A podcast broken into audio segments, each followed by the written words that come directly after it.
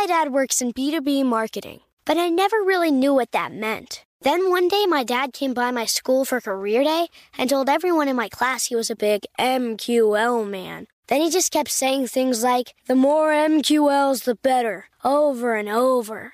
My friends still laugh at me to this day. I think it means marketing qualified lead. One thing's for sure I'll be known as the MQL man's kid for the rest of my days. Why couldn't you just be a fireman or a lawyer? Why? You ruined my life, Dad. Not everyone gets B2B, but LinkedIn has the people who do. And with ads on LinkedIn, you'll be able to reach people based on job title, industry, likelihood to buy, and more. Start converting your B2B audience into high quality leads today. We'll even give you a $100 credit on your next ad campaign. Go to linkedin.com slash customer to claim your credit. That's linkedin.com slash customer. Terms and conditions apply. LinkedIn, the place to be, to be. Welcome to Before Breakfast, a production of iHeartRadio. Good morning. This is Laura. Welcome to the Before Breakfast podcast. Today's tip is to have reunion conversations to reconnect with your family or your work team after time apart. Sonja Lyubomirsky suggests having a reunion conversation with your spouse in her book, The How of Happiness A Scientific Approach to Getting the Life You Want which is the source of several other tips we talked about last week. When you meet again in the evening, she says, have a reunion conversation in a low stress setting and listen.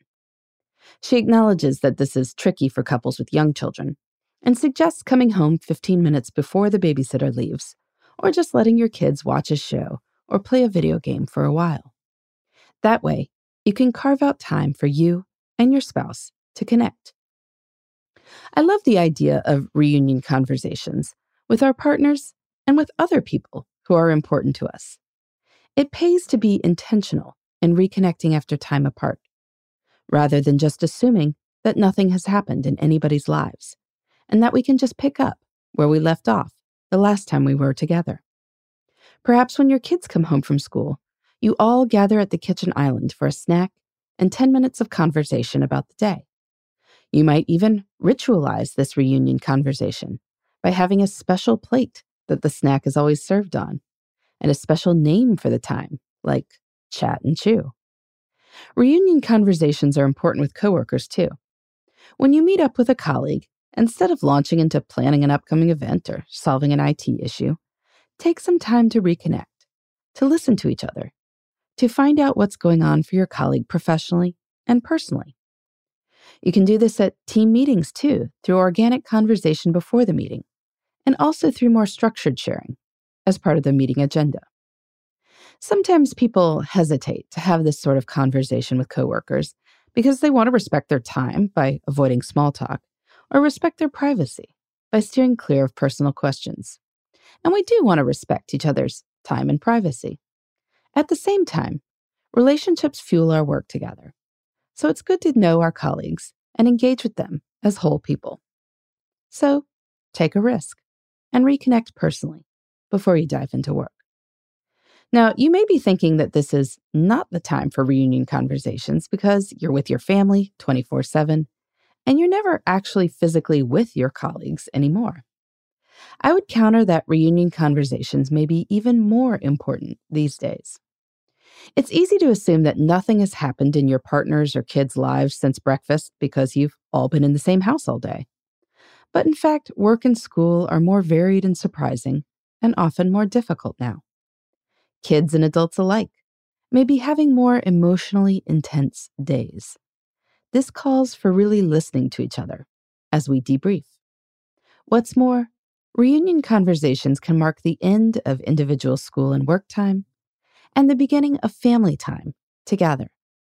They can be a helpful transition between those separate parts of the day.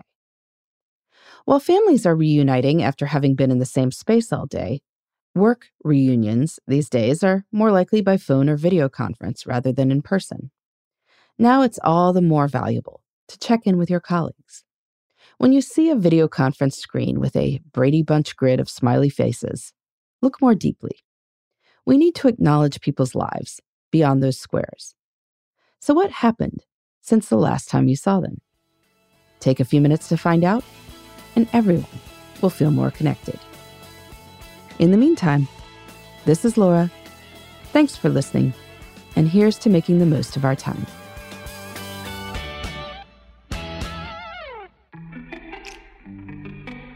Hey, everybody. I'd love to hear from you. You can send me your tips, your questions, or anything else. Just connect with me on Twitter, Facebook, and Instagram at Before Breakfast Pod. That's B E, the number four, then breakfast, P O D. You can also shoot me an email at Before Breakfast Podcast at iHeartMedia.com. That Before Breakfast is spelled out with all the letters. Thanks so much. I look forward to staying in touch.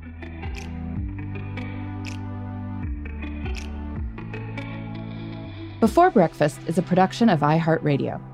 For more podcasts from iHeartRadio, visit the iHeartRadio app, Apple Podcasts, or wherever you listen to your favorite shows.